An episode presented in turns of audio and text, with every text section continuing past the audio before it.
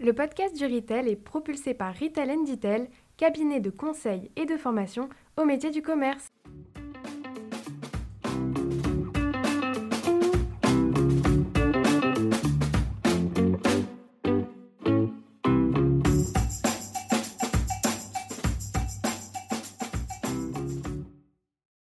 Bonjour et bienvenue sur le podcast du Retail.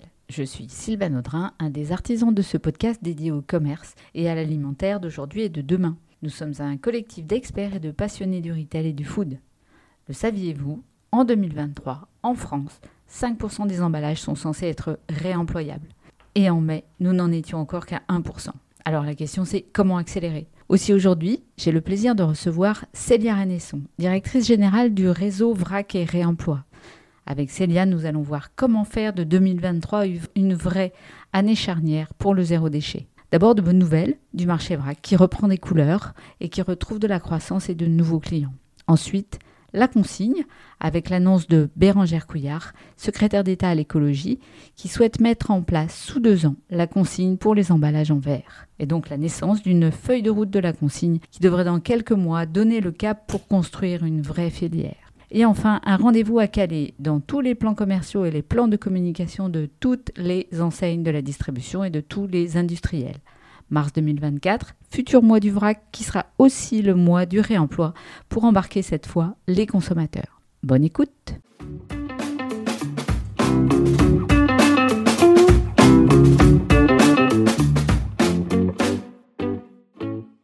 Eh bien, bonjour euh, Célia, je suis ravie de te recevoir au sein du podcast du Retail. Célia, nous nous sommes croisés euh, au mois de mai dernier au salon du VRAC. Tu étais tout à fait occupée, mais tu as pris quelques temps pour qu'on prenne rendez-vous. Donc, euh, Célia, tu es cofondatrice du réseau VRAC et nouvellement DG d'une nouvelle entité qui est le résultat de la fusion du réseau VRAC et du réseau Consigne et qui s'appelle dorénavant, si je ne me trompe pas, Réseau VRAC et Réemploi. Tout à fait.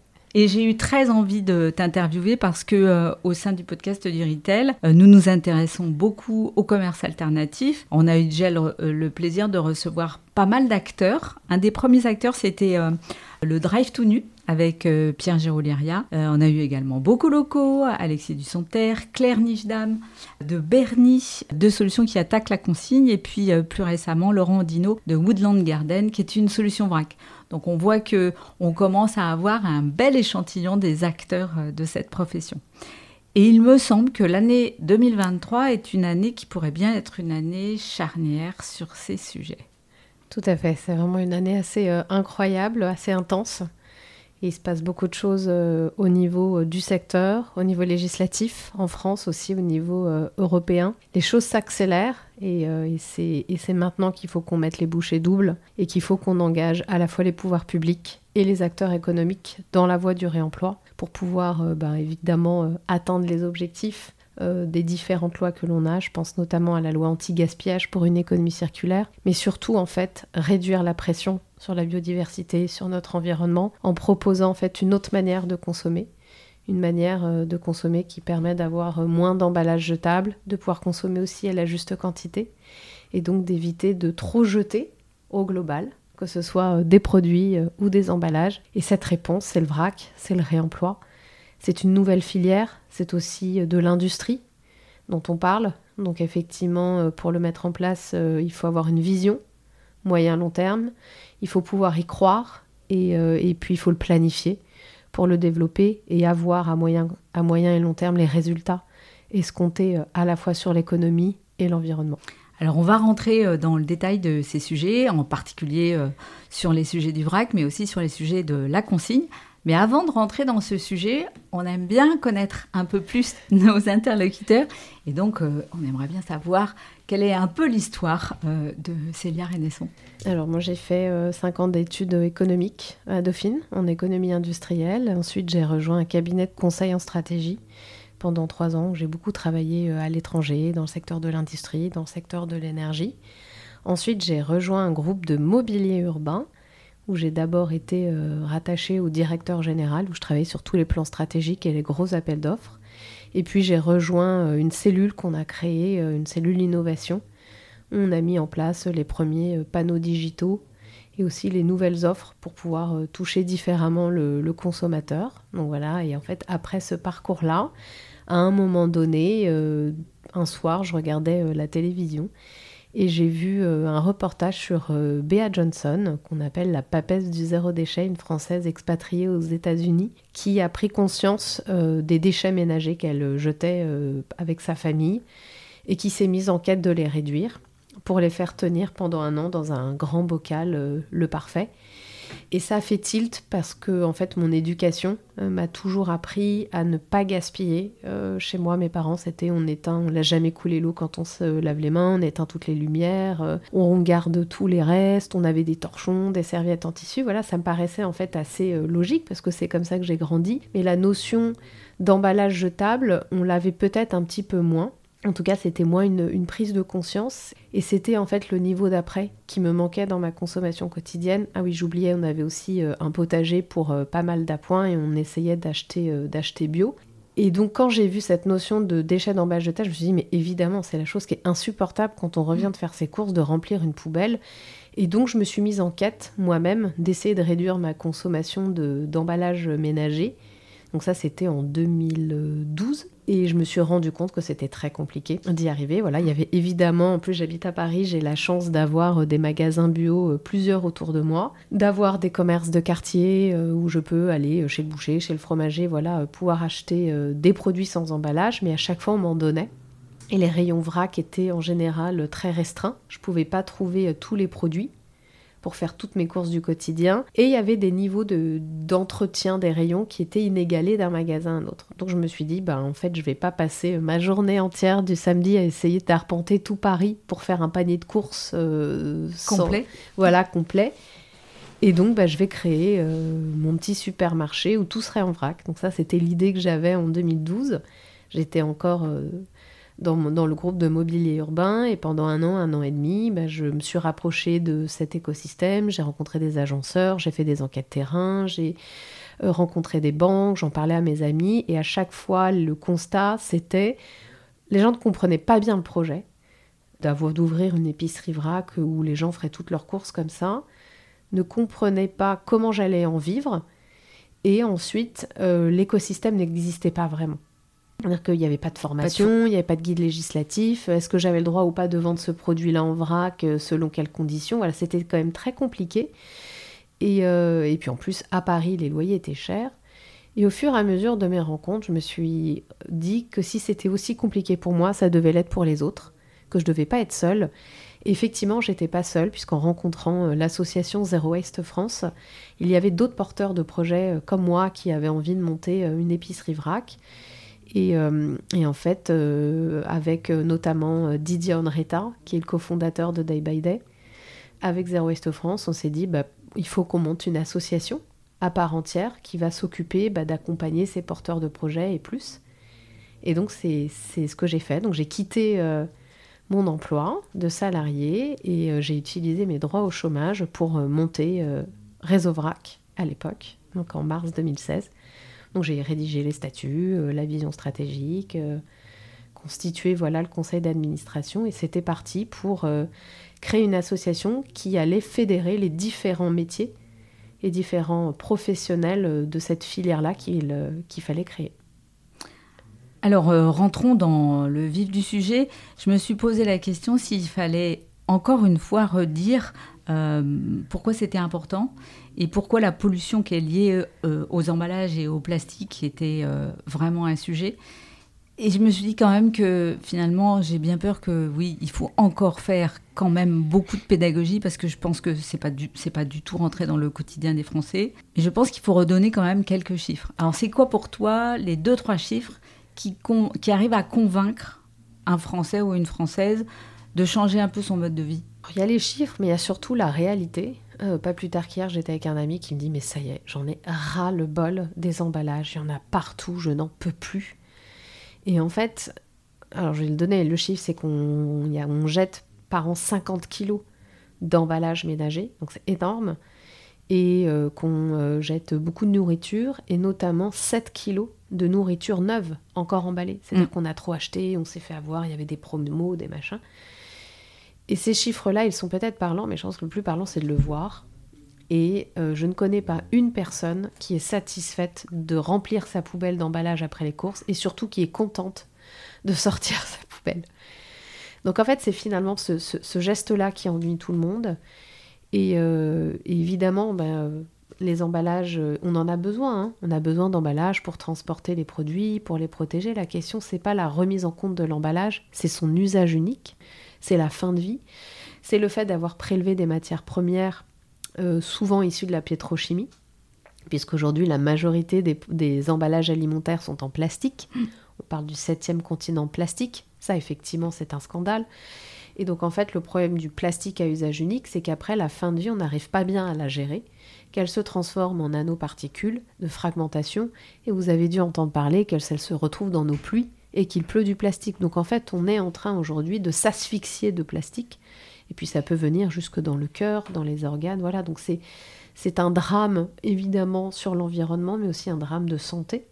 Et c'est ça en fait euh, l'enjeu autour euh, des, emballages à usage unique. C'est pas la fonction, en fait, c'est le fait qu'ils soient en plastique et à usage unique. Donc il faut trouver une alternative mm. qui permette de réduire toutes ces pressions euh, et ces, et ces problématiques négatives. C'est vrai qu'au quotidien, on voit bien que notre poubelle de tri, elle se remplit de plus en plus vite et finalement encore plus vite que la poubelle euh, finalement des, déchets. Alors c'est vrai qu'on trie de mieux en mieux en France, mais comme il y a de plus en plus d'emballages, et eh bien finalement on a une poubelle qui grossit à chaque fois sans qu'on arrive véritablement à faire euh, grand chose quoi. Les volumes de production sont euh, croissants, sont exponentiels, donc effectivement on en a de plus en plus. On a beau affiner le poids des emballages mm. plastiques, le volume explose. Et ensuite, le deuxième drame aussi auquel on est en train d'assister, puisqu'on doit avoir une fin des emballages euh, plastiques en 2040, c'est euh, de transposer euh, le plastique vers un autre matériau, mais qui est tout aussi jetable. Donc là aussi, c'est déplacer le problème. Donc en fait, il faut absolument reprendre dans l'éco-conception, dans la manière dont on pense les produits et les emballages, ce qu'on appelle dans le code de l'environnement la hiérarchie de traitement des modes des déchets. C'est-à-dire qu'on commence d'abord par faire de la prévention, de la réduction, du réemploi, et après, quand on n'a pas réussi à faire tout ça, on recycle. Mais le, recyclage, ça devrait être la dernière des dernières options. Et euh, comme on a développé euh, il y a hein, des vingtaines, euh, quarantaines d'années, on a mis des milliards d'euros sur la table pour développer l'industrie du recyclage, ben nous, ce qu'on demande maintenant, c'est à côté d'investir de la même manière l'industrie du réemploi. Et ça pose même euh, des questions finalement euh, des intérêts économiques de ces filières de recyclage, mais on aura peut-être l'occasion d'en reparler. Donc parlons du réseau VRAC et du réemploi. Donc tu nous as expliqué comment le réseau VRAC était né. Aujourd'hui, il fusionne avec euh, le réseau de la consigne. Finalement, quelle est la vocation de cette association et quelles sont vos cibles? Parce que j'imagine que vos cibles, elles sont multiples. Alors, on élargit en fait le, champ d'action. Donc nos cibles sont toujours les mêmes en termes d'adhérence, c'est de regrouper l'ensemble des acteurs de la chaîne de valeur, du vrac et du réemploi. Donc globalement le réemploi des emballages. Donc que ce soit côté consommateur ou en amont, parce qu'on a plusieurs typologies d'emballage. On a l'emballage primaire qui est autour du produit, on a l'emballage secondaire, l'emballage tertiaire de, logistique, de regroupement. Donc on va dire qu'à terme, ce serait de traiter tout le sujet des emballages. Mais on va y aller petit à petit. On est une équipe de. Alors maintenant, avec la fusion, on doit être 9, 10, 11. On, doit... on est 11, 11 salariés et avec euh, voilà, les stagiaires services civiques, on monte à, à 15. On va dire qu'on est une équipe de, de 15 personnes. Mais le, le champ d'application étant très large, on est évidemment euh, sous-dimensionné pour pouvoir euh, adresser tout le, tout le problème. Donc on va y aller petit à petit. On se concentre, comme on l'a fait avec le VRAC, sur les produits de grande consommation en priorité. Donc tout ce secteur-là. Et donc on regroupe trois typologies d'acteurs, donc les fabricants, les industriels, les metteurs en marché, au milieu les apporteurs de solutions, d'équipements, et à la fin les distributeurs. Donc on peut aussi bien avoir le fabricant de lentilles, de shampoings, de lessive, de gel douche. Au milieu, on va avoir le fabricant d'emballage réutilisable, on va avoir le laveur, euh, le logiciel de caisse, le meuble, le silo vrac, etc. Et enfin, on va avoir les magasins qui vendent des produits en vrac ou des produits consignés. Ça, ce sont nos adhérents. On a plus de 1000 entreprises adhérentes euh, aujourd'hui. Et l'enjeu, eh bien, c'est, de structurer de développer et de promouvoir le vrac et le réemploi des emballages. Donc une entreprise, un industriel par exemple, ETI qui euh, devient adhérent de réseau vrac et réemploi, quel type de service il va trouver Alors, au sein de votre association? La première chose, c'est au sein donc de, de l'espace adhérent, il va retrouver un ensemble de ressources techniques, guide juridique, euh, guide des boissons, guide des collectivités, résultats des groupes de travail qu'on mène autour de problématiques particulières, étiquetage, standardisation des emballages, durée de vie secondaire, voilà, des choses comme ça. Donc on a tout un pan que moi je mets dans le volet structuration de la filière, des groupes de travail, des outils techniques qui vont permettre aux professionnels de prendre en main en fait euh, le mode d'emploi de, de ces nouveaux métiers et de les faire dans les bonnes conditions.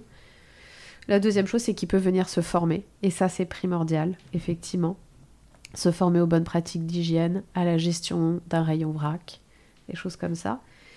Il va pouvoir bénéficier de nos actions de lobbying pour le représenter auprès des pouvoirs publics et défendre le secteur d'activité dans lequel il est en train d'évoluer, pour garantir qu'on ne fera pas reculer le vrac ou le réemploi dans la loi, et qui pourra continuer euh, à vendre ses produits en vrac ou en réemploi, ou au contraire, s'il voudrait, par exemple, les surgeler, les vendre, et qu'aujourd'hui c'est interdit, ben nous on va essayer de se battre pour euh, faire en sorte que ces produits-là le sont. Ensuite, sur le volet du développement, il va pouvoir bénéficier des études, il va participer, et puis aussi il va pouvoir bénéficier des résultats des études que l'on fait sur le secteur pour pouvoir euh, se positionner aussi par rapport à ses pairs, entrer en relation avec ses pairs. Par exemple, quand je suis un magasin, j'ai envie de trouver un fournisseur, ben là je vais avoir au sein de l'association un catalogue des fournisseurs. Et moi, quand je suis fournisseur, je peux me faire référencer pour être visible aussi auprès des magasins. Je peux participer au salon du vrac et du réemploi, qui est effectivement l'outil essentiel de développement de la filière qu'on a créé. Et je vais aussi pouvoir participer aux actions de sensibilisation que mène l'association pour euh, faire rayonner le vrac dans la presse, auprès des médias, des élus, des pouvoirs publics et des citoyens, et participer par exemple au mois du vrac euh, et du réemploi, bénéficier d'outils et donc moi aussi me faire connaître et euh, participer à ce mouvement-là. Donc pendant qu'on y pense, le mois du vrac, c'est au, au, mois de mars, c'est tous les ans, euh, et on en profitera pour inviter tous les industriels et tous les distributeurs à célébrer ce mois du vrac avec encore plus d'initiatives que ce qui a été euh, le cas en 2023. Voilà, donc contactez-nous pour, pour plus d'informations et y participer. On, en reparlera en, conclusion. Parlons peut-être législation, puisque vous êtes un intermédiaire vis-à-vis des pouvoirs publics, et puis on a vu qu'il se passait quand même énormément de, choses. Euh, est-ce que tu peux d'abord nous faire un point peut-être sur euh, ce qui se passe en France, d'où on vient en termes de législation quelles sont euh, les réorientations ou les orientations qui sont prises. Et puis après, on parlera de l'Europe, parce que finalement, les deux s'entremêlent et aussi se mêlent parfois avec une difficulté à trouver qui dit quoi. Alors quand on a commencé, effectivement, je l'ai dit un petit peu dans mon parcours, il faut savoir que le code de la consommation et la loi n'étaient pas faites pour le vrac et que le vrac n'existait pas dans la loi. Donc en fait, on partait de loin. Et on a euh, commencé, la première action qu'on a menée, c'était en 2018. Et c'était de faire en sorte euh, d'avoir une autorisation pour vendre en vrac de l'huile d'olive. C'est une interdiction au niveau européen et on a euh, trouvé une manière euh, d'aménager le mode de distribution pour que les clients puissent avoir accès à de l'huile d'olive en vrac. Alors selon certaines conditions. Je ne vais pas rentrer dans les détails, c'est très technique, mais ça, ça a été vraiment un des... Mais il faut avoir en tête que le vrac était entre guillemets interdit. Alors c'est sur beaucoup de sur beaucoup de catégories. Alors, c'est des interdictions européennes hein, qui se redescendent mm. au niveau français si on transpose dans le, dans le cadre législatif français, mais la, en tout cas, l'huile d'olive, oui, était, euh, était interdite et nous, on a trouvé une manière euh, de, la faire autoriser selon certaines conditions et beaucoup de pays européens nous, nous l'envient.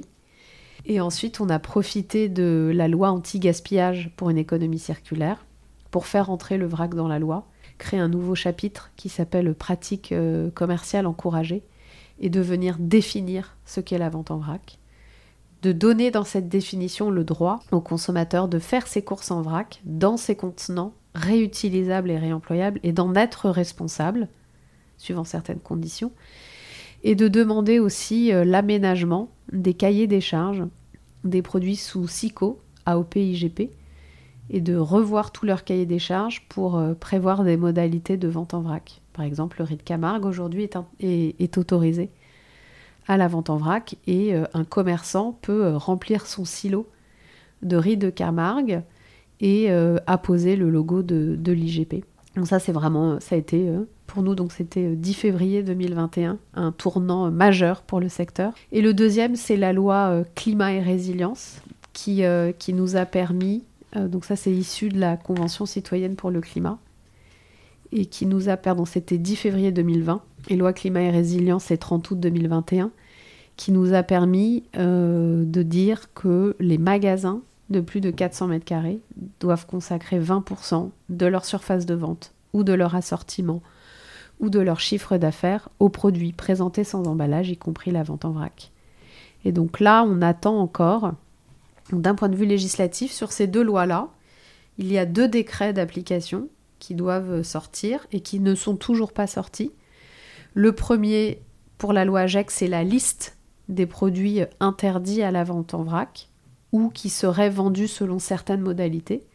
Donc là, on attend la liste du décret. Donc nous, on travaille avec les autorités hein, euh, et avec euh, d'autres associations professionnelles pour justement définir, en fonction de ce que dit le cadre européen, de ce que nous on veut, de ce qu'on peut prévoir, euh, cette liste-là. Ça devrait être, ça devrait sortir incessamment sous peu. Et dès que cette liste-là sort, ça va nous permettre aussi de faire sortir le décret de la loi climat et résilience qui définit les modalités de comptage des 20%. Donc pour l'instant, on est incapable de dire où est-ce qu'on se situe, ou est-ce qu'on a quand même une petite idée ou une estimation ah ben En tout cas, tout est du chemin à parcourir. On est à, euh, en tout cas, le vrac, c'est même pas 1% des ventes au global hein, de tous ces circuits de distribution. Donc on a encore beaucoup de chemin à faire. Mais ce qui est bien, c'est qu'en tout cas, depuis 2020, les acteurs de la grande distribution, les grandes marques ont vraiment investi le sujet et sont en train de, continuer. Et c'est pas parce que le décret n'est pas sorti qu'elles ne font rien et qu'elles attendent. Non, c'est vrai. C'est ça qu'il faut retenir. Donc voilà, ça c'est au niveau français. Juste quand même pour reparler un peu de la définition du vrac, je vais la donner. Oui. Parce que moi, dans mon esprit, il y a le vrac euh, tel qu'on le connaît dans les silos, qui est essentiellement du sec. Mais c'est aussi, par exemple, les fruits et légumes. Est-ce qu'on peut comptabiliser des fruits et légumes comme étant un produit vrac Alors, il faut que ça réunisse plusieurs conditions. Donc, la vente en vrac, c'est la vente de produits présentés sans emballage, sous-entendu sans emballage primaire. Donc, c'est mhm. l'emballage premier qui entoure le produit en quantité choisie par le consommateur. Donc la notion de quantité est très importante. Donc pas d'emballage primaire, juste quantité dans un contenant réemployable ou réutilisable, en libre service ou en service assisté. Donc si vous prenez des fruits dans un sac en plastique jetable, ça ne peut pas être considéré au sens de la législation comme du vrac. En revanche, si vous le mettez dans un sac en tissu, c'est du vrac. Ah, c'est compliqué. Ben, l'idée, c'est de ne pas avoir d'emballage jetable. Donc, on ne va pas substituer un emballage primaire jetable pour en remettre un derrière au moment où vous le mettez dedans. Donc, même si je fais mes courses et que je prends un sac euh, en, jetable. en fécule de pommes de terre. C'est un sac jetable. Donc, la surface ne sera pas comptabilisée. Ben, en tout cas, le magasin, donc c'est pour ça qu'on pousse les magasins à proposer toujours, déjà, d'accepter les contenants consommateurs. Mais là, on l'a mis dans la loi, en tout cas, de jouer le jeu. De proposer un contenant non jetable pour pouvoir justement participer, euh, enfin en tout cas pour être comptabilisé dans les 20%. D'accord, donc il y a des subtilités quand même qui, euh, qui méritent d'être... Euh, L'idée c'est d'accompagner la transformation, donc effectivement on ne va pas être radical et tout enlever tout de suite, mais il faut pouvoir le proposer. Plus on le propose, plus on aura de chances que les consommateurs le prennent, et puis au fur et à mesure on le supprimera comme on a supprimé les sacs plastiques à usage unique en caisse. Personne n'est mort. non, et ça s'est passé finalement relativement bien relativement bien. Depuis, on a tous pris l'habitude d'avoir au moins un tote bag dans son sac. Et ben voilà, le vrac, ça sera pareil. Pourquoi pas y glisser quelques pochons en tissu en plus pour les courses au débeauté Ce sera pas plus lourd. À part les magasins 100% vrac, je pense qu'il n'y a aucun supermarché, hypermarché pour l'instant qui a supprimé complètement les sacs. Donc ce sera peut-être un pari euh, important, mais on verra si certains... Euh, C'est-à-dire quel sac? Le sachet craft ou le sac en, fécule de pommes de terre. Ah, oui. Euh, en tout cas, un sac à usage unique. Vous en trouvez aussi dans les épiceries vrac. Hein. L'idée, c'est d'accompagner le client dans cette transition-là. Mais ce que vous trouverez aussi dans les épiceries vrac, c'est des zones de dons, de bocaux propres, gratuits, et qui vous permettent de venir faire vos courses les mains dans les poches. Donc, euh, on a fait une petite digression euh, sur la législation. Donc, on a vu en Europe ce qui s'est passé, en France ce qui s'est passé. Et donc, maintenant, en Europe, quelle est la différence des directives européennes En quoi ça impacte la législation française Est-ce que la France est plus ou moins en avance d'ailleurs sur ses partenaires européens? Alors, La France est largement en avance sur ces sujets-là. Euh, VRAC, réemploi des, des, emballages. Et le sujet qui euh, nous occupe beaucoup cette année, c'est la PPWR, donc c'est la révision de la directive euh, emballage, qui euh, va devenir un règlement européen, donc ça veut dire qu'il va se transposer, qui va s'appliquer à tous les États membres. Et donc dans cette directive emballage, nous, notre rôle, c'est de pousser des objectifs de vrac, des objectifs de réemploi, euh, pour pouvoir faire de la place à des emballages réemployables et à moins de, et à moins de jetables. Donc là, on est en plein dans les négociations. C'est très tendu. Il y a beaucoup de, de lobbies, de, de, tout type d'emballages jetables qui font pression pour euh, rester dans le modèle du linéaire, pas aller dans le circulaire, qui sont en train de produire tout un tas d'études qui euh, sont aux résultats assez, euh, comment dire, euh, discutables. Voilà, c'est tout à fait le bon mot. Et qui au final euh, nous disent qu'en gros c'est quand même beaucoup mieux de manger dans de la vaisselle en carton jetable que de la laver. Donc c'est vrai qu'on est tous en train de manger dans de la vaisselle en carton chez soi et qu'il faudrait euh, pouvoir rester sur, sur du jetable. Donc nous on a, on a mis en place et on a intégré une association au niveau européen qui s'appelle New Era pour justement défendre le reuse hein, au niveau européen. Donc on fait partie euh, du conseil d'administration de cette nouvelle association pour mener euh, au niveau européen du lobbying, comme on le fait en France, et de le faire aussi aux deux niveaux. Là, par exemple, ce matin, on est en train d'envoyer euh, des courriers aux représentants de la Commission européenne en France pour justement les alerter sur bah, tous ces lobbying et notamment le risque de voir la rapporteure actuelle retirer des objectifs de, de réemploi, notamment dans la vente à emporter. Oui, qui est, un, qui est un sujet euh, dont on parle sans doute un peu moins, qui est peut-être un peu moins visible. En tout cas, Ouais. c'est connexe. C'est-à-dire qu'aujourd'hui, en France, là, au 1er janvier 2023, euh, les restaurants de plus de 20 couverts devaient proposer, euh, quand on mange sur place, de la vaisselle non jetable. Et on voit que c'est pas encore le cas partout. Donc, euh, ils ne sont pas euh, dans, les, euh, dans les clous de, de la loi. Et, et nous, ce qu'on voudrait, bon, c'est qu'évidemment, ce soit respecté, appliqué et sanctionné. Et d'aller en- un cran plus loin, de pouvoir proposer, quand on fait de la vente à emporter, de la vente livrée, bah, une option euh, réutilisable, réemployable à chaque fois. Et d'ailleurs, il y a déjà des tests en, en ce sens euh, Ça commence, oui, ça en commence. France et je crois dans d'autres pays. euh, Tout à fait. Ah bah alors l'Allemagne, ils sont bien avancés là-dessus. Et nous, on voudrait effectivement, comme l'Allemagne, pouvoir proposer le, le choix au consommateur quand il prend à emporter, d'avoir une option réemployable et pas, euh, et pas jetable. Donc ça fait partie voilà, des actions qu'on veut mener au niveau français euh, et européen. Alors on va quitter euh, un peu l'aspect législatif, même si forcément il va revenir, parce qu'aujourd'hui l'économie circulaire, c'est aussi beaucoup de législation. Et rentrons dans ce que pourraient faire ou dans ce que font les industriels et les enseignes de la distribution. Je voulais qu'on commence d'ailleurs par le sujet du vrac et le marché du vrac, parce que c'est un marché qui a été plutôt en croissance. Il a été en croissance jusqu'au Covid, et puis au Covid, euh, tout le monde a pris peur et on s'est demandé si si ces produits vrac avaient, euh, entre guillemets, euh, eu un risque ou pas. Et du coup, le marché s'est un peu érodé. Puis c'est vrai aussi que un des gros circuits de distribution du vrac, ce sont les circuits bio, et que les circuits bio, en période d'inflation, ont subi des décroissances qui sont relativement significatives. Alors, comment se, se situe finalement ce marché du vrac? Est-ce qu'on on commence à voir une reprise Et est-ce qu'on peut imaginer que ce marché va reprendre de la croissance dans les années qui viennent? Oui, bien sûr. Euh, fo- forcément, parce que c'est une évidence euh, environnementale, euh, législative, et on ne reviendra pas en arrière. Je veux dire, il y a beaucoup trop d'avantages aujourd'hui à, consommer en vrac, et notamment quand on est dans une période d'inflation et de pouvoir d'achat, acheter la juste quantité, c'est quand même la meilleure manière de maîtriser son budget et de décider si on a envie de mettre 40 centimes dans tel produit, pas 2 euros, comme un paquet fermé pourrait nous l'imposer. La deuxième, bah, c'est évidemment la pression environnementale. Éviter d'avoir trop d'emballage primaire, éviter de trop produire et de jeter parce qu'on a acheté des trop grandes quantités qui nous convient pas, bah, ça c'est pas effectivement euh, c'est pas possible. Et d'un point de vue législatif, parce qu'on a tous les objectifs euh, dont on vient de parler, donc c'est juste l'avenir.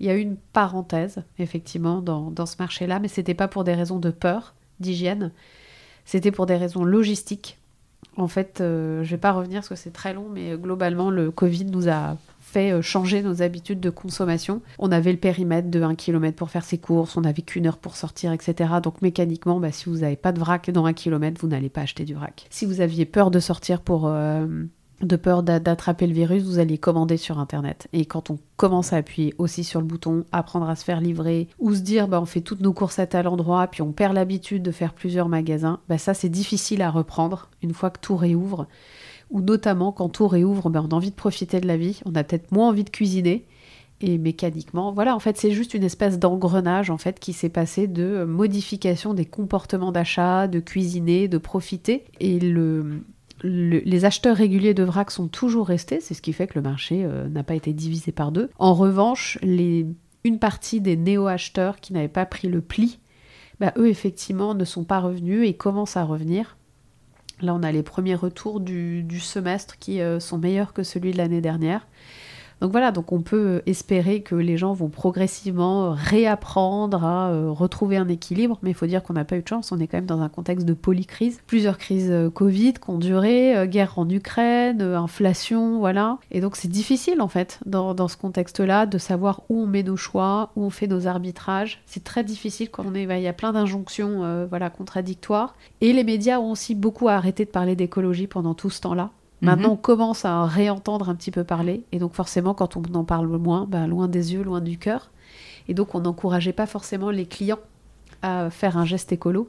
C'était, on entretenait la peur, voilà, on parlait d'autre chose. Donc, c'est tout un ensemble de, circonstances euh, qui permettent ou pas aux gens de, bah, de les remettre sur ce, sur ce mode de consommation. Donc bonne nouvelle, le marché du vrac est reparti en croissance positive. Alors là, on est en train de mener notre baromètre euh, du semestre. On, va, on est en train de le, mener auprès des, adhérents et on aura les chiffres à la fin de l'été. Donc euh, j'espère qu'en tout cas, les, premiers signes euh, positifs qu'on me remonte seront confirmés dans les chiffres. Et donc on espère effectivement reprendre un peu de croissance cette année en 2023. Et du coup, est-ce que les enseignes ont, réduit, pendant cette période euh, un peu plus délicate pour le marché du vrac, est-ce que les enseignes ont réduit leur gamme ou est-ce qu'elles sont restées, euh, j'allais dire, fidèles à leurs engagements? Il y a eu euh, deux manières différentes parce qu'en fait, il y a des enseignes qui géraient en propre leur rayon et d'autres qui l'externalisaient. Donc quand il était externalisé, bah, le rayon était entretenu parce que la société était en mesure de répondre. quand le rayon était internalisé, c'était plus compliqué parce qu'il y avait pas mal de droits de retrait des employés qui étaient exercés, donc ils avaient moins d'employés aussi en magasin, donc euh, ils devaient forcément arbitrer pour savoir où mettre la main d'œuvre. Effectivement, il y a quelques enfin il y a, il y a des rayons vrac qui n'étaient pas forcément restés ouverts pendant la crise, et euh, bah, donc mécaniquement les ventes ont diminué parce qu'il y avait moins d'acheteurs. Alors, euh, il y a encore beaucoup de freins, on l'a dit, euh, à la consommation du vrac qui sont liés aux habitudes, mais il y a quand même quelques freins qui sont. C'est euh, toujours les mêmes. Enfin, c'est ceux qu'on a identifiés il y a sept ans, hein, quand on a créé Réseau Vrac. Et, Réseau Vrac était aussi là pour lever les freins, structurer, développer, promouvoir la filière du vrac et du réemploi. C'est d'abord identifier les freins et mettre en place, en fait, des actions pour les lever petit à petit et et faire grandir ce marché dans les meilleures conditions un certain nombre de solutions technologiques qui vont permettre de résoudre les problèmes de traçabilité, les problèmes d'hygiène et plus largement d'usage du consommateur. Une des solutions qu'on commence à voir dans quelques supermarchés, c'est la solution Digi qui permet d'avoir euh, une pesée très précise en fait du produit. Il y a une autre solution euh, qu'on a découvert euh, au salon du RAC et qu'on a trouvé super intéressante. Je crois que c'est Michael, son petit nom, et c'est la solution de Cisalp. Comment tu vois, toi qui as une perspective très large, sur le marché du vrac. Comment tu vois cette évolution? Est-ce que ces solutions technologiques vont réussir à émerger, j'allais dire, pour un grand nombre de magasins? Ou est-ce que définitivement on est encore, euh, entre guillemets, condamné à se servir un peu à la main pendant quelques années? Ça dépend des circuits de distribution. En fait, voilà, toutes les solutions ne sont pas adaptées à tous les circuits de distribution du vrac. Donc on a l'épicerie vrac, le magasin bio et, la grande et moyenne surface. Le, marché du vrac est un marché ultra dynamique. Nous, quand on a fait une étude euh, sur la partie l'innovation dans la filière, on s'est rendu compte qu'en six ans, c'était quasiment une innovation par mois qu'on avait eu, euh, dessins, modèles et brevets déposés, pour justement essayer de trouver des solutions euh, aux différents freins du vrac.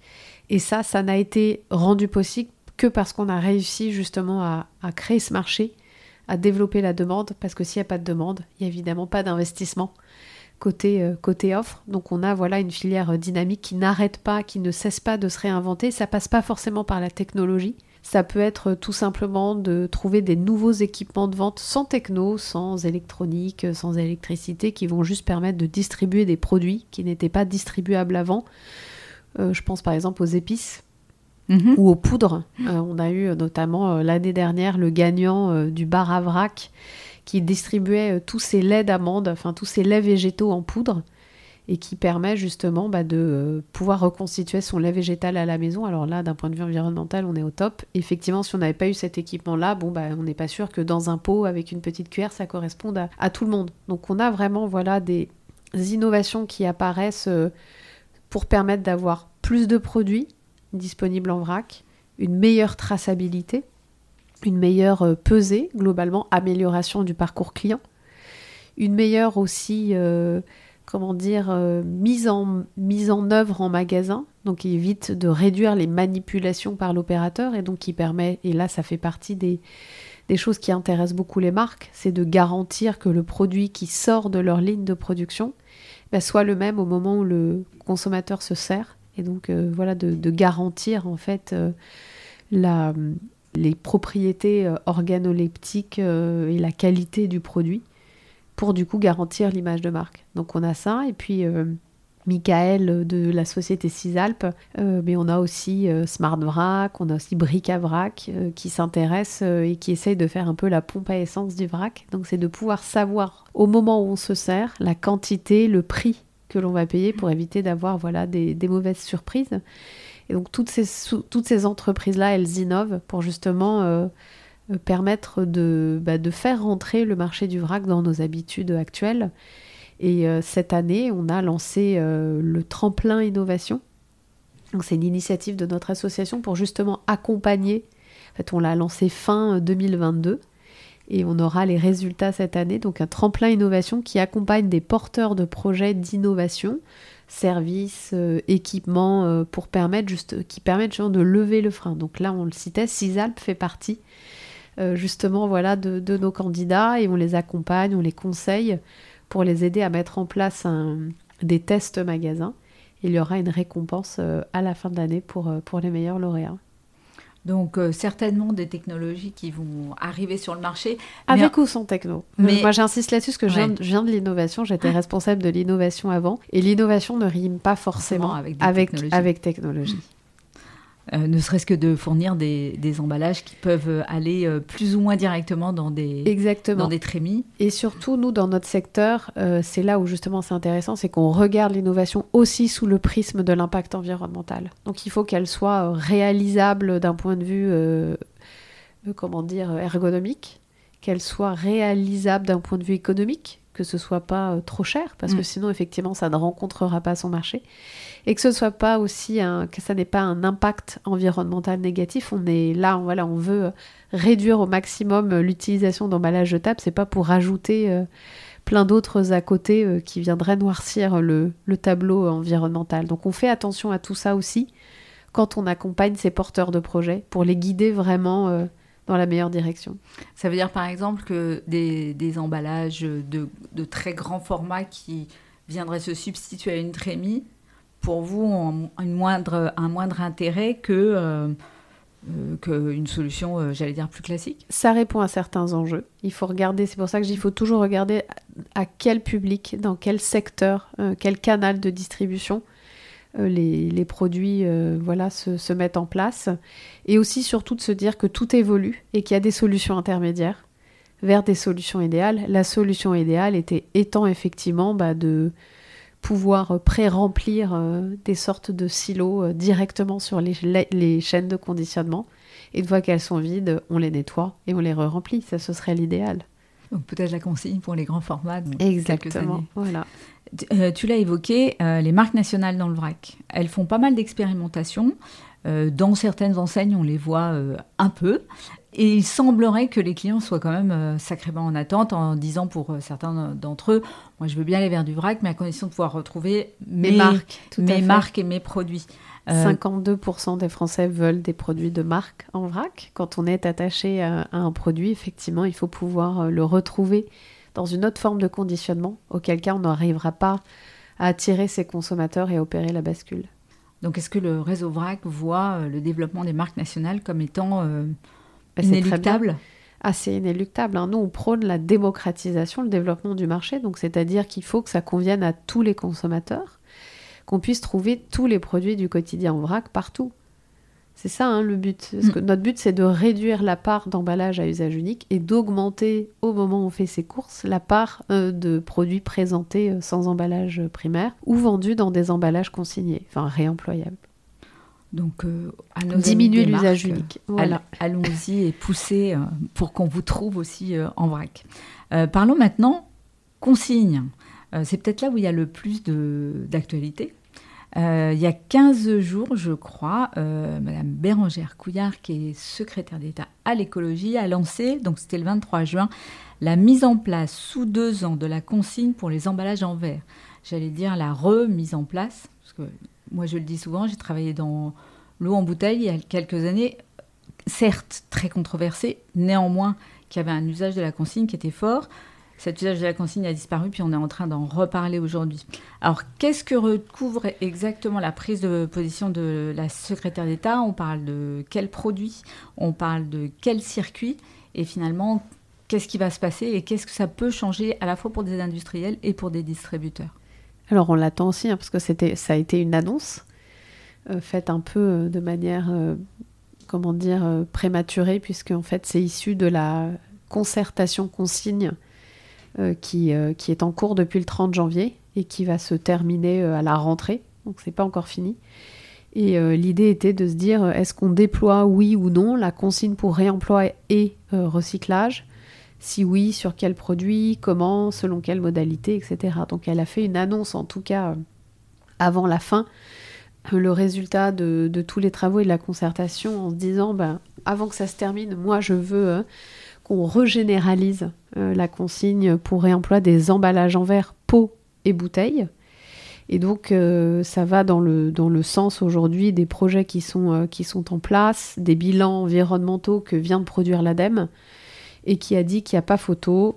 Tous les, tous les voyants sont au vert. Un emballage en verre réemployable est véritablement mieux pour l'environnement qu'un emballage en verre à usage unique donc vert contre vert, euh, les indicateurs, euh, différents indicateurs environnementaux de la CV de l'ADEME le disent, il faut faire du réemploi. Donc ça c'est le premier sujet. Au niveau des produits, bah, ça sera des produits euh, qui sont à mon avis plutôt alimentaires dans un premier temps, puisqu'elle a parlé de pots et de, et bouteilles. Donc ça peut être bah, toutes les boissons. Et dans les pots, bah, j'imagine tout ce qu'on peut mettre dans les pots, des confitures, des pâtés, des, conserves, voilà, tout ce qu'on peut mettre en pot. Et la vraie question, c'est comment maintenant? Comment on y arrive? Comment on le fait Et notamment dans un délai de deux ans? Donc c'est là où nous, on intervient, parce qu'évidemment, on est euh, partie prenante de cette concertation. Et on pousse euh, depuis le 30 janvier euh, le fait d'avoir évidemment une consigne pour réemploi et que ça doit être la priorité dans cette concertation avant la consigne pour recyclage et donc on était évidemment très heureux euh, de, cette annonce. Et ce qu'on demande maintenant, c'est euh, de mettre en place à la rentrée, de lancer à la rentrée une feuille de route du réemploi des emballages pour développer nationalement le système euh, qui permettra de généraliser la consigne annoncée par la ministre. En fait, on ne part pas de rien. Hein. Aujourd'hui, en France, on a à peu près 2000 emplois autour de, la consigne pour réemploi. Hein. Ça n'a pas disparu dans le secteur café, hôtellerie, restauration. Mm. C'est à peu près 40% euh, des, bouteilles voilà, qui sont euh, réemployées. Euh, on a aussi des initiatives là, qui se redéveloppent dans le nord, dans l'est, en Bretagne. Voilà, on a effectivement tout ça. Donc, on a aujourd'hui à peu près 1000 sites où on peut effectivement trouver des produits et rendre des emballages vides. À peu près 500 fournisseurs de produits dans des emballages consignés. La question, c'est 17 centres de lavage. La question, c'est comment on organise tout ça, comment on planifie le développement en se disant si on veut atteindre les objectifs de la loi AGEC pour le réemploi des emballages qui est de 10% des emballages réemployés en 2027, ben comment on fait pour s'organiser de ce qu'on a là à ce qu'on doit atteindre demain pour planifier le développement de cette industrie. Hein. C'est un sujet industriel. Combien de centres de lavage? Quelle capacité Quel mode opératoire? Où est-ce que je les mets? Comment j'organise ma reverse logistique? Où est-ce que je mets mes points de retour des emballages vides? Comment je standardise mes emballages pour qu'effectivement les bocaux puissent circuler d'une marque à un autre, d'un produit à un autre? C'est tout ça en fait, le réemploi des emballages. Et euh, pour que ça puisse se faire rapidement dans les meilleures conditions, il faut cette feuille de route-là qu'on mette à la rentrée tous les acteurs, toutes les parties prenantes autour de la table. Donc ça va être évidemment les industriels, les apporteurs de solutions, les magasins, mais également les collectivités, pourquoi pas euh, des ONG, etc. Et autour de la table pour faire en sorte d'aboutir à des chantiers opérationnels et de planification. Et comme ça, on sait exactement qui fera quoi, comment le système s'organisera, comment le système sera financé, parce que ça, ça reste vraiment la grande interrogation. Et après, on pourra... Euh, et qui va piloter tout ça? Parce qu'aujourd'hui, on ne sait pas qui va piloter euh, le suivi, la traçabilité de tous ces emballages, euh, la rotation, de pouvoir rééquilibrer peut-être les systèmes de compensation? Voilà, il y a plein d'interrogations là-dessus. Et en même temps, il y a plein de projets. Et c'est surtout parce qu'il y a beaucoup de projets en ce moment, beaucoup d'études, parfois qui euh, se superposent, parfois qui ne couvrent pas certaines choses que nous, on est assez inquiets. Et on se dit, a un moment donné, il faut faire une synthèse de l'existant. Il va falloir coordonner tout ça parce que sinon on ne sait pas ce qui va en sortir et on risque de partir dans tous les sens, d'avoir oublié quelque chose. Et la planification ne se sera pas faite et donc on n'optimisera pas le système. S'il fallait fixer les trois priorités sur euh, comment euh, construire cette filière, où est-ce que sont les principaux points de faiblesse ou où, sont les gouvernances, La gouvernance, donc qui, organise, qui pilote en fait ce système national, parce qu'il y a quand même un gros enjeu de data, il y a un enjeu de rééquilibrage. Ensuite, le financement, le modèle financier, et effectivement toute la partie euh, offre opérationnelle. Et malheureusement, il y en a un quatrième que je ne peux pas couper, c'est la sensibilisation tous les acteurs s'accordent à le dire, il va falloir vraiment éduquer, rééduquer. C'est pareil pour le vrac, hein. on nous a déshabitués à rapporter quelque chose depuis 60 ans, ça va pas revenir du jour au lendemain. Donc il faut en fait structurer toute la partie offre, mais il va falloir surtout aussi accompagner la demande. Donc un rôle euh, forcément de l'État qui va être assez central, parce que quand on parle de gouvernance, quand on parle de... Bah, qui doit en tout cas effectivement euh, impulser la trajectoire et garantir qu'on... Enfin vérifier qu'on garantit bien l'intérêt général. D'accord. Euh, on voit que dans les acteurs, il y en a quand même un certain nombre qui démontrent une multiplicité finalement de, de tests. C'est pour ça qu'entre la feuille de route et les tests, mais il faut sortir du test. C'est pour ça qu'il faut cette feuille de route-là. C'est-à-dire que les tests, c'est formidable et il en faut. Euh, comme je disais, moi je viens du secteur de l'innovation, donc on fait beaucoup de POC, Proof of Concept. On teste, on machin, on réajuste et puis après on lance. Donc il faut des tests. il faut continuer à faire des tests, notamment pendant cette feuille de route-là, pour apprendre. Mais on n'arrivera pas à sortir des tests si on n'a pas cette feuille de route. Avec nos, nous, on, propose cinq chantiers euh, opérationnels euh, à mettre en œuvre dans cette feuille de route-là. Enfin, en tout cas, à concerter avec les parties prenantes pour euh, pouvoir aboutir à, la planification de ce système-là. Et on n'arrivera pas à sortir des tests si on n'a pas ce cap-là, cette feuille de route qui nous dit, voilà, bah, à un moment donné, le système, il va être organisé comme ça, il sera rentable à tel moment. En attendant qu'il soit rentable, eh ben, on va trouver un système de compensation. Qui achète les contenants? Qui fait quoi? Voilà, on a plein de questions aujourd'hui. Il n'y a aucun pays euh, où on peut se dire, bah, c'est formidable, on prend son exemple, on le copie-colle et puis on l'applique chez nous. Ça n'existe pas. Voilà, il y a beaucoup donc c'est pour ça qu'il faut notre propre feuille de route là, parce qu'aujourd'hui, bah, comme tous les tests, c'est pas rentable. Le principe du test, c'est que on fait avec des choses qui sont pas industrialisées, on n'a pas les volumes, on apprend. Donc, euh, si on veut convaincre les acteurs que les tests à un moment donné fonctionneront et seront rentables, eh bien, il faut en parallèle avoir cette feuille de route, cette planification pour avoir un cap Et ensuite, il faut en parallèle un soutien financier pour l'ensemble aussi de, ces acteurs-là, parce qu'en fait, on sort du modèle du linéaire, on construit une nouvelle industrie, comme ça a été fait il y a 60 ans, on a inventé le plastique et les emballages jetables, et eh bien là aussi, il va falloir réinvestir dans une nouvelle industrie le temps qu'elle prenne son envol, et c'est aussi ce qu'on demande pour le vrac. Nouvelle filière industrielle, nouvelles méthodes euh, logistiques, de conditionnement, de vente, d'habitude d'achat, et on ne peut pas aujourd'hui être en compétition économique face à un système qui est optimisé, suroptimisé depuis plus de 60 ans, et qui en plus ne coûte pas le réel coût qu'il devrait mmh. coûter à la société. Donc on n'est pas en fait dans un combat euh, équitable.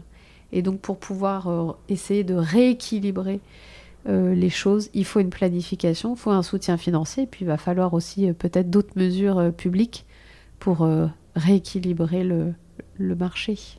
Et c'est là où la législation peut éventuellement... Elle est, elle est indispensable. Elle est indispensable. Est-ce qu'on a une petite idée, euh, je ne sais pas où, mais quelque part dans cet écosystème, qui nous permet de dire à partir de quel volume on commence à avoir des économies d'échelle qui sont suffisantes pour avoir des modèles économiques qui tiennent la route? Bon, on l'a pas aujourd'hui puisque justement on n'a pas d'emballage standardisé. Le marché, tout le marché est à construire. C'est d'où l'objet de la feuille de route, c'est que moi-même je n'ai pas la réponse. On sait qu'on doit atteindre 10% d'emballage réemployable en 2027 mais peut-être qu'on est rentable avant si tout est mis euh, en place. Donc la, question de la rentabilité, elle doit justement se trouver avec cette feuille de route. C'est aussi euh, le sujet des différents projets qui sont en cours. Je pense notamment au projet Reuse euh, de, de Citeo qui a été lancé au mois de mai, qui, est en train de réfléchir à préfigurer un, système d'emballage pour les emballages alimentaires en grande distribution. Il y a tout un tas de projets qui sont en train de, réfléchir. Donc personne n'a la solution. Et les projets ne sont pas euh, holistiques sur tous les segments de marché, d'où l'importance d'avoir cette feuille de route pour mettre autour de la table les bonnes parties prenantes, de pouvoir faire un état des lieux, des études, des projets en cours au niveau français, au niveau européen, et de pouvoir euh, voilà, partir avec des, données euh, intéressantes avant de planifier.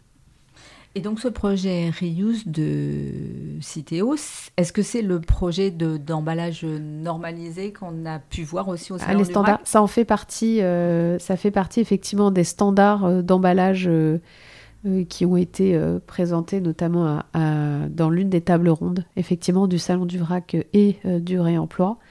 C'est-à-dire qu'on n'arrivera pas à généraliser le marché si on n'a pas de standard d'emballage on en parlait tout à l'heure, ça fait partie des, du, projet, effectivement. Euh, justement, en, termes de, en termes de normalisation des emballages, euh, je ne sais plus avec qui euh, j'en ai parlé, mais qui, m'a raconté que potentiellement on allait atterrir sur deux marchés différents. Emballage propriétaire, emballage standardisé. Voilà. Emballage propriétaire, c'est quand en fait la marque a suffisamment de volume et est capable de gérer en fait le circuit, la, la, boucle en fait de ses propres emballages. Je prends l'exemple, c'est Coca. Coca, ils n'ont pas du tout besoin d'avoir d'emballage standardisé parce qu'ils ont les volumes, ils ont aujourd'hui le circuit qui permet de reprendre, de laver, etc. Et ils ont d'ailleurs déjà commencé, puisque dans le café, hôtellerie, restauration, donc ils ont leur euh, bouteille iconique Coca. Et pour toutes les, autres softs, euh, ils ont euh, mis en place un nouveau standard. Donc, c'est-à-dire, je crois que c'est le Fanta, le Fusti ou je sais plus quoi. Enfin, il y a trois références comme ça qui avaient trois bouteilles différentes et là, ils en ont mis une seule ces trois produits-là. Donc ils commencent aussi à le faire pour leurs propres emballages, mais c'est leurs emballages à eux. Ils les gèrent. Ils gèrent la mise sur le marché, ils gèrent le retour. Ça, c'est ce qu'on appelle les emballages propriétaires. Et tout le reste, ça sera les emballages standardisés. Et quand on parle de, enfin, quand on parle de Coca, pour euh, le citer, on parle non seulement de consigne du verre, euh, mais on parle aussi de consigne du plastique. Est-ce qu'aujourd'hui, il y a un statut euh, qui dit euh, non, pas finalement on va être sur le vert, parce que c'était un peu le sens possible de la déclaration de la secrétaire d'État, ou est-ce qu'on reste finalement assez ouvert à des emballages de nature un peu différente Alors l'annonce de la secrétaire, elle euh, porte effectivement sur les emballages en verre. Donc c'est ce qui est de plus facile hein. aujourd'hui, c'est ce qui est de plus mature, de plus abouti, de pouvoir trouver des emballages en verre standardisés. notre association a travaillé sur une gamme d'emballages standards à partir de l'existant du marché. Et en parallèle, Citeo en a développé des nouveaux qui sont en train voilà, d'être fabriqués, qui seront disponibles en 2024. Donc on peut aujourd'hui effectivement faire déjà du réemploi sur le verre, c'est très connu, c'est ce qui n'a jamais disparu. Ensuite, de faire du réemploi sur d'autres matériaux, c'est en test. Euh, et aujourd'hui, on n'a pas encore les retours et le recul pour se dire oui, effectivement, on peut faire du réemploi sur du plastique, euh, pour tel produit, etc. C'est en cours. La partie recherche, en gros, du réemploi sur d'autres matériaux est en cours. D'accord, donc on aura peut-être de la consignation du plastique demain si, euh, pour réemploi. ces tests sont, pour réemploi sur d'autres matériaux, comme de l'inox, hein, on l'a vu, on a voilà, tout ça c'est en cours et c'est en test. Autre alternative sur laquelle euh, je me suis euh, posé la question, parce que je pensais aux plats cuisinés, en particulier quand on a regardé Bernie et ses petites barquettes. en GMS, comme en hors domicile, il y a deux voies. Il y a l'emballage client réutilisable et puis il y a la consigne. Est-ce qu'on peut, enfin, quelle est votre position? Est-ce qu'il faut imaginer les deux? Euh, Est-ce que les deux seront complémentaires? Évidemment. Bah, le premier, c'est euh, ce qu'on retrouve dans la définition de la vente en vrac. Hein, c'est le droit pour le consommateur de faire ses courses en vrac dans ses contenants réemployables ou réutilisables à partir du moment où ils sont manifestement propres et adaptés. Donc ça, effectivement, nous, en tout cas avec mon équipe, on le pratique euh, à chaque fois qu'on mange à l'extérieur. On prend des tupperwares dans notre cuisine et on va acheter euh, notre plat dans notre contenant et, euh, et ça commence à être pas mal pratiqué. L'association Zero Waste France avait notamment euh, fait ce qu'ils appellent un marathon commerçant mais aussi restaurant où on retrouve un autocollant qui dit ici sac et bocaux propres acceptés. Donc ça c'est de la sensibilisation et on a pas mal de, restaurants du coup qui acceptent les contenants, ce qui permet de, bah, de pouvoir le faire tout de suite avant même que le restaurant ait mis en place ce système-là. Euh, et, donc ensuite, le fait que le restaurant le mette en place, bah, ça c'est en train d'arriver. On a pas mal d'adhérents euh, qui euh, permettent d'avoir des solutions pour les restaurateurs de mise à disposition de contenants, mais aussi tout le système de traçabilité du contenant. Et, après, le lavage peut se faire en interne ou, en externe. Donc les deux, évidemment, vont se développer. Et ça ne se développera encore plus que si on arrive à légiférer, comme je vous le disais et de pouvoir effectivement euh, imposer dans la loi de, euh, bah, de proposer systématiquement une solution euh, réemployable aux clients. Et puis à terme, il faudra tout simplement interdire le jetable. On va y aller progressivement. je, je, sais qu'à Euroshop, par exemple, à Düsseldorf, on a vu aussi des solutions qui permettent très facilement de entre guillemets désinfecter sa, sa barquette ou son emballage client pour être sûr qu'il n'y a pas de problème d'hygiène. Alors ça, ça existe déjà effectivement et euh, ils font partie des adhérents de l'association. Quand je vous dis qu'on a au milieu les opérateurs mm. de solutions, donc on a des opérateurs de décontamination. On l'a aussi dans le vrac, hein, c'est ce que fait l'Occitane. Donc l'Occitane, vous pouvez acheter un premier euh, contenant avec un gel douche et ensuite euh, vous le rincez ou pas chez vous, voilà. Et soit vous revenez, vous prenez le même produit.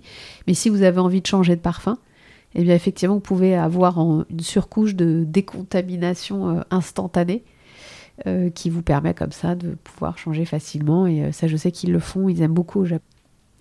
On a parlé des grandes marques et je pense qu'effectivement, ce sont les grandes marques qui ont fait aussi bouger euh, les clients.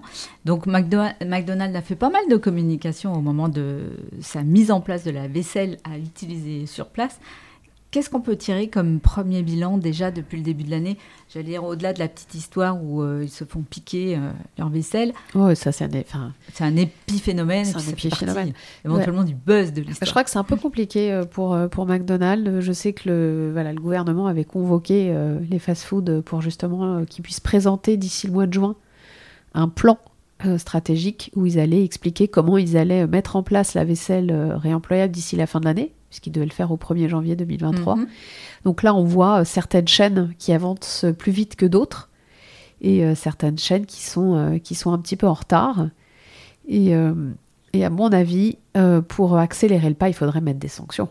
Mais c'est ce qu'avait dit le gouvernement, que normalement, ils, ils allaient mettre cette fois-ci des sanctions parce que moi, j'entendais certains restaurateurs dire Pouf, oh là là, moi, je, je, le ferai que si on nous sanctionne et sinon, je le fais pas. Donc ça avance, mais évidemment jamais, euh, jamais aussi vite, parce que surtout ce qui est dommage, c'est qu'on a aujourd'hui les opérateurs qui peuvent proposer des solutions. On a la loi, donc il faut que, les restaurateurs se bougent. Et euh, moi, hier, euh, j'étais avec des amis boire un verre sur le canal de l'Ourcq et j'ai été scandalisée qu'on me propose des gobelets jetables et qui proposent les pizzas dans des boîtes en carton alors qu'on mangeait sur place. Donc on est encore très loin du compte. Donc c'est possible parce que certains le font et si euh, tout le monde ne va pas assez vite, il y aura une législation qui va les y une sanction, ouais, une sanction. En, fin d'année. Alors pour terminer, si tu avais un, un conseil d'abord pour un distributeur qui veut s'attaquer aux emballages à usage unique, alors si on prend Carrefour, j'ai essayé de faire la liste de toutes les initiatives, il y a une dizaine d'initiatives, mais globalement, un distributeur qui serait peut-être moins engagé, par quoi je commence et comment je poursuis finalement ces initiatives? Alors effectivement, bah moi j'essaie de regarder ce qui se passe un petit peu autour de soi. Globalement, ce que je dirais, c'est qu'à n'importe quel industriel ou distributeur, de, euh, bah, de regarder un peu ce qui se passe autour de lui et de rejoindre Réseau Vrac et Réemploi. On est, on est fait pour ça. On est un centre de ressources, d'information, d'inspiration. Et euh, ça leur permet en fait d'être au bon endroit pour acquérir un certain nombre d'infos et de recommandations avant de se lancer. Que ce soit en regardant les études, en regardant les benchmarks. On a un magazine aussi dans lequel on fait un, un benchmark national euh, et, euh, et international. On fait toute une veille réglementaire et donc ça permet en fait de s'infuser, d'être déjà dans ce bain-là pour commencer à se faire des idées. Et donc effectivement, bah, de, le, vrac, la mise en place dans les rayons à la coupe, les rayons euh, libre-service, on en parlait, la fruits et légumes, etc., de proposer déjà à ses clients de venir avec leurs propres emballages. Euh, ça, je pense que c'est vraiment un premier pas, surtout dans les rayons à la coupe, parce qu'ils ont une balance. Donc ils peuvent en fait faire la tare. Mm et, euh, et, de, et, de, et de le faire savoir. Ça, je pense que c'est quelque chose qui est assez facile à mettre en place. Et ensuite, c'est de développer le rayon vrac. Et alors ça, moi, je me bats depuis des années. Mais c'est pas, je développe un, un linéaire de vrac. C'est-à-dire que je dois repenser le vrac. Moi, je me souviens quand je faisais mes courses dans, le supermarché, quand j'étais petite avec mes parents, il y avait au rayon euh, fruits et légumes un monsieur au centre qui pesait nos fruits et légumes, ça a disparu. Qu'est-ce que ça veut dire? Ça veut dire qu'en fait, une fois que les clients ont pris le pli, eh bien, on est capable de se servir tout seul et de soi-même peser ses fruits et légumes, d'appuyer sur un bouton. Et eh bien, le vrac, c'est ça. Je pense qu'il faut se dire que, en fait, aujourd'hui, on ne peut pas couper dans les magasins en libre service ou qui sont gigantesques, on ne peut pas couper l'accompagnement du vrac sans main-d'œuvre. Vous l'avez dans une épicerie vrac. C'est à taille humaine, c'est 60 mètres carrés. Vous avez le commerçant qui vous conseille, qui vous aide, qui vous guide.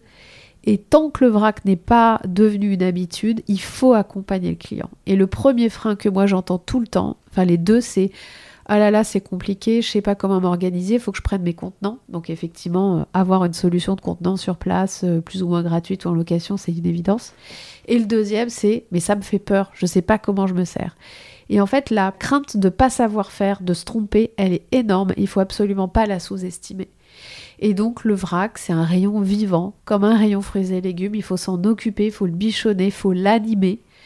Et c'est coûte de la main d'œuvre. Et effectivement, ça va à contre-courant de tout ce qu'on entend aujourd'hui. On coupe de la main-d'œuvre en magasin, alors qu'en fait, il en faut pour ces rayons-là, pour guider le consommateur, et il faut le penser euh, ensuite le plus euh, large possible pour couvrir tous les besoins, et pas juste avoir un rayon bio, mais avoir un, rayon où on va trouver un produit bio, un produit de marque, un, produit euh, MDD, et de pouvoir comme ça, dans un espace agréable, euh, adéquate, pouvoir faire toutes ces courses en vrac avec quelqu'un qui nous conseille. Et là, le parcours client, il sera évidemment pratique et simplifié. Et, euh, là, effectivement, on pourra euh, avoir des, acheteurs qui viennent, qui reviennent et qui embarquent d'autres. Donc ça, c'est pour moi la solution idéale. Et à côté, il faut travailler le modèle économique parce que, comme on se le disait, bah, tout ça, ça coûte cher. C'est des équipements, c'est de la main-d'œuvre. D'où l'importance aussi de pouvoir légiférer pour peut-être rééquilibrer aussi euh, les modèles de coûts, d'accompagner financièrement jusqu'à ce qu'on puisse avoir des volumes et, euh, et puis atteindre un équilibre. Jusqu'aux économies d'échelle. Exactement. Et alors, euh, un conseil ou un florilège de conseils pour les industriels ouais, Ça va dans le même sens. C'est-à-dire que les industriels sont les produits qui sont proposés. donc il faut absolument regarder toujours commencer par le best-seller parce que c'est le best-seller, ça veut dire que c'est celui qui marche le mieux, c'est celui qui a le plus de clients. et donc le plus de potentiel de volume, et de regarder si son best-seller est vraquable. Donc là, ça fait des tests de reprise d'humidité, de solidité, voilà, de manipulation, un peu tout ça, et de voir si, si son produit est, est, vraquable, et puis ensuite de le, de le tester de le tester évidemment au magasin, et de sortir de la pensée marketing euh, classique. C'est-à-dire que bah, le produit en vrac, le produit est son propre marketing. Donc si votre produit est beau et bon, et qu'en plus il s'effrite pas et il n'est pas tout humide euh, quand vous l'achetez, il n'y a aucune raison euh, qu'il ne se vende pas. Et vous avez tout à fait la possibilité de pouvoir retrouver le nom de la marque, la promesse, etc. Mais surtout la potentialité de raconter notre histoire. Et c'est ça en fait l'intérêt pour moi avec le vrac. C'est qu'on peut aller raconter une autre histoire, on se rapproche du client, euh, on est plus au contact du client, on peut lui parler euh, des ingrédients, de la manière dont c'est fabriqué. Euh, ce qu'on cache souvent dans un packaging avec je ne sais pas combien de mentions. Moi-même, je sais, je, pense qu'il y en a, il y a peut-être 70% d'allégations qui ne servent à rien. Et en plus, souvent, les emballages sont opaques, donc ça veut dire qu'on achète une image plutôt que de voir le produit. ouais, il y a un vrai potentiel de reconquête, de euh, redynamisation de son propre marché. Et puis après, pourquoi pas de travailler d'autres produits avec des innovations euh, qui ne se feraient qu'en vrac et pas en emballé. C'est vrai que moi je suis une fan des petits QR codes où on va chercher une richesse de, contenu et d'informations sur les produits. Alors ça c'est bien, après il faut faire attention, on a quand même 13 millions de personnes qui sont euh, éloignées du mobile. Donc il, il, faut, voilà, il en faut pour les, pour tout le monde. Certes, mais pour les, pour les autres. Oui, oui, on peut embarquer tout un tas d'informations. On n'est pas obligé de bourrer un packaging d'allégations. Et surtout de cacher le produit. Moi, c'est ça qui me scandalise. Et puis, on, voit aussi. D'acheter une photo et pas de voir le produit. Puis on voit beaucoup de produits qui sont des produits qu'on a perdu l'habitude de cuisiner. Et donc, euh, pouvoir donner de l'inspiration euh, oui. et des modes de cuisson, je trouve que c'est intéressant. Euh, il y a un, sujet dont tu n'as pas parlé et qui, moi, me semble aussi fondamental, c'est le prix. Il faut que ça reste sur des prix qui sont ah bah, attractifs. Ça ne peut pas être plus cher, mais si on, enfin, on en a un peu parlé quand on parlait du mm. modèle économique, hein, ça fait partie des freins. Aujourd'hui, en tout cas, la, la promesse est tenue dans le bio. Le produit vrac bio est moins cher au kilo que son équivalent emballé. Pas le cas euh, pour euh, tous les produits conventionnels parce que bah, c'est au démarrage, hein. c'est ce qu'on disait, on n'a pas de volume, on n'a rien, euh, ça coûte plus cher de conditionner, on sort des lignes traditionnelles, donc voilà, on en est au début. donc il y a un effort qui est fait et il y a un distributeur qui, qui, a sorti un rayon rack avec beaucoup de marques en ayant une promesse de trouver le même produit moins cher. Euh, ils l'ont tenu, mais c'est un vrai travail euh, au quotidien. C'est pas forcément la réalité économique euh, de, la sortie de ligne. Et, effectivement, ça, c'est le, vrac n'arrivera à, grandir aussi que s'il n'est pas plus cher. C'est une évidence. Alors nous arrivons, Célia, à la fin de cette interview et au podcast du Retail, nous avons quelques questions qui sont des questions signatures en particulier la première, qui devrait être une question facile euh, pour toi. Euh, au podcast du Retail, on dit que le commerce, n'est pas juste du commerce, mais qu'on voudrait aussi promouvoir un commerce plus juste. Alors pour toi, c'est quoi un commerce plus juste? C'est un, un, commerce qui permet de, concilier euh, beaucoup de choses qui ne sont pas forcément tout le temps conciliables. Donc c'est un commerce qui permet d'avoir euh, des produits qui sont euh, cultivés dans les conditions les meilleures pour notre environnement, qui, euh, permettent de limiter l'impact et la pression sur la biodiversité, qui sont au juste prix de rémunération pour, le producteur et, les salariés du commerce et qui permettent de ne pas avoir trop d'emballages jetables et de choisir ses quantités, donc la juste quantité. Et la deuxième question, c'est est-ce que tu as une entreprise ou une personne particulièrement inspirante? Oui, j'ai, une personne qui m'inspire beaucoup, en tout cas qui est très inspirante. C'est euh, l'alpiniste népalais euh, qui s'appelle Nims Day, qui a euh, gravi en 2019 14 pics à plus de 8000 mètres en 7 mois. En plus, il a quasiment mon âge, donc ça permet en plus de, pouvoir, euh, voilà, on a un an d'écart, donc vraiment de, se comparer. Et à la fois dans évidemment le record physique qu'il a mené, mais aussi l'état d'esprit surtout dans lequel il l'a fait, Et, ce qu'il continue de faire aujourd'hui avec pas mal d'expéditions, puis là je crois qu'il a refait encore deux nouveaux records, eh bien je me dis que, que cette personne-là, elle est, hein, elle est vraiment incroyable et inspirante et que si on y croit, et puis après, faut, voilà, ça se travaille, eh bien on peut vraiment déplacer des montagnes.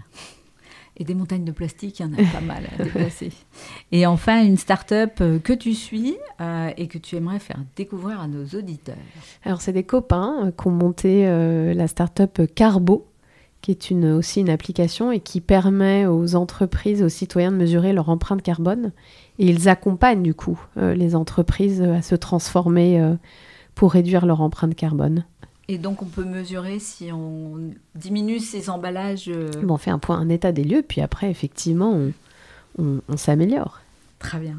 Eh bien merci beaucoup pour euh, ce partage. Donc on voit que le vrac et la consigne euh, sont en mouvement, qu'il va se passer beaucoup de choses qui vont dans le bon sens. Et puis on se redit que chaque mois de mars de chaque année, on a le mois du vrac et, que on appellera et du réemploi et du réemploi. ah oui, donc on va avoir du vrac et du réemploi. Exactement. Et donc euh, on appelle euh, toutes les enseignes, tous les industriels à mettre dans les plans d'action commerciaux eh bien des actions euh, emblématiques pour embarquer encore plus de Françaises et de Français vers ces deux initiatives réemploi et vrac. Merci Sylvaine. Merci à toi. Vous avez aimé ce podcast? Alors abonnez-vous au podcast du Retail, laissez-nous un commentaire et ajoutez 5 étoiles. Et retrouvons-nous sur les réseaux sociaux.